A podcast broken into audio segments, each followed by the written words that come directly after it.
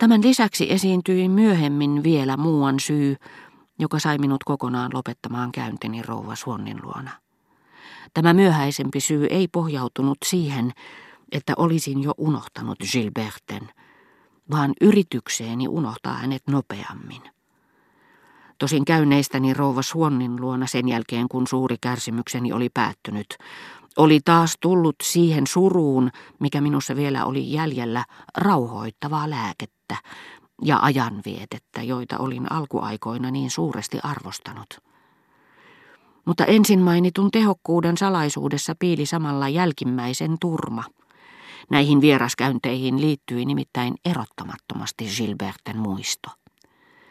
Ajanvietteestä olisi ollut minulle hyötyä vain siinä tapauksessa, että se olisi rinnastanut tunteeseen, jota Gilberten läsnäolo ei enää ravinnut, ajatuksia, virikkeitä, intohimoja, joilla ei olisi ollut mitään tekemistä Gilberten kanssa.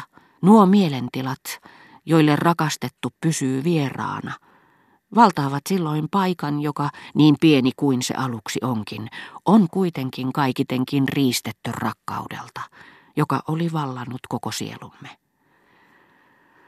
Näitä ajatuksia täytyy yrittää ruokkia ja kasvattaa sillä välin, kun tunne, joka ei enää ole kuin muisto, riutuu niin, että mieleen johdatetut uudet aiheet riistävät siltä yhä suuremman osan sielua ja valtaavat sen siltä lopulta kokonaan. Tajusin, että se oli ainoa mahdollinen tapa surmata rakkaus. Ja olin vielä kyllin nuori, kyllin rohkea ryhtyäkseni tähän yritykseen, suostuakseni tuskista julmimpaan, joka syntyy siitä tietoisuudesta, että kestipä yritys miten kauan tahansa, se lopulta onnistuu. Syyksi siihen, että kieltäydyin Gilbertteä tapaamasta, väitin nyt hänelle kirjoittaessani jonkinlaista salaperäistä väärinkäsitystä, täysin tuulesta temmattua, joka muka oli välillemme syntynyt, ja josta aluksi toivoin Gilberten vaativan minulta selityksiä. Mutta itse asiassa käy niin, että vaikka olisi kysymys jokapäiväisen elämän mitättömimmistä välien selvittelyistä, ei kannata odottaa mitään selityspyyntöjä kirjetoverilta, joka tietää, että hämärää valheellista syyttävää lausetta on vasiten käytetty kirvoittamaan häneltä vastalauseita, ja joka on liiankin onnellinen voidessaan siitä päätellä, että hänellä on käsissään ja tulee olemaan aloite ja tapahtumien johto. Sitäkin suuremmalla syyllä käy niin hellemmissä ihmissuhteissa, missä rakkaus on niin kaunopuheinen, välinpitämättömyydellä niin vähän tiedonhalua. Koska Gilbert ei ollut asettanut tätä väärinkäsitystä epäilyksen alaiseksi, eikä kysellyt siitä sen enempää, se muuttui mielessäni tosiasiaksi, johon viittasin joka kirjeessä. Ja tällaisissa kieroutuneissa tilanteissa – teeskennellyssä kylmyydessä on taikaa, jonka voimasta pitkitämme niitä. Olin niin kauan kirjoittanut sen jälkeen, kun sydämemme erosivat, jotta Gilbert vastaisi, mutta eihän se ole totta, mistä on kysymys, että lopulta itsekin uskoin niiden eronneen. Ja toistaessani kaiken aikaa, vaikka elämä onkin kohdallamme muuttunut, se ei voi pyyhkiä pois tunnetta, joka meitä yhdisti – jotta viimeinkin kuulisin hänen sanovan, mikään ei ole muuttunut, tuo tunne on voimakkaampi kuin koskaan.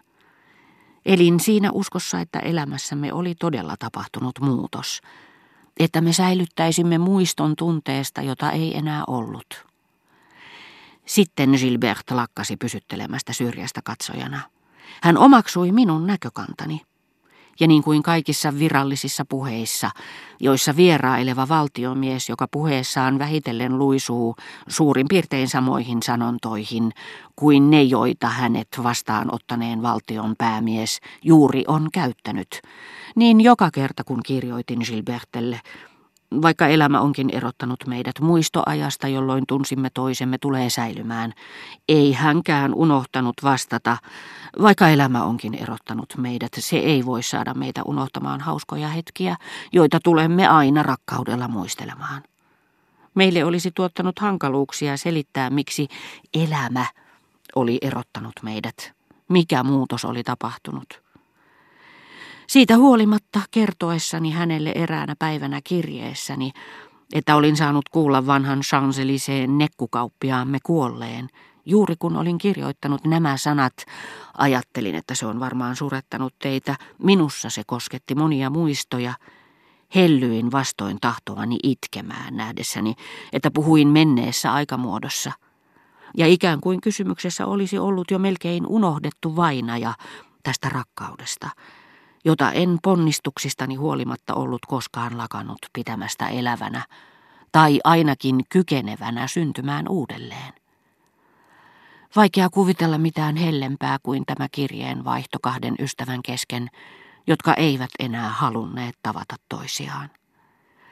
Gilberten kirjeet olivat yhtä hienotunteisia kuin ne, joita kirjoitin yhdentekeville tuttaville, ja tarjosivat minulle samat ulkonaiset kiintymyksen merkit, niin ihanat ottaa vastaan juuri häneltä.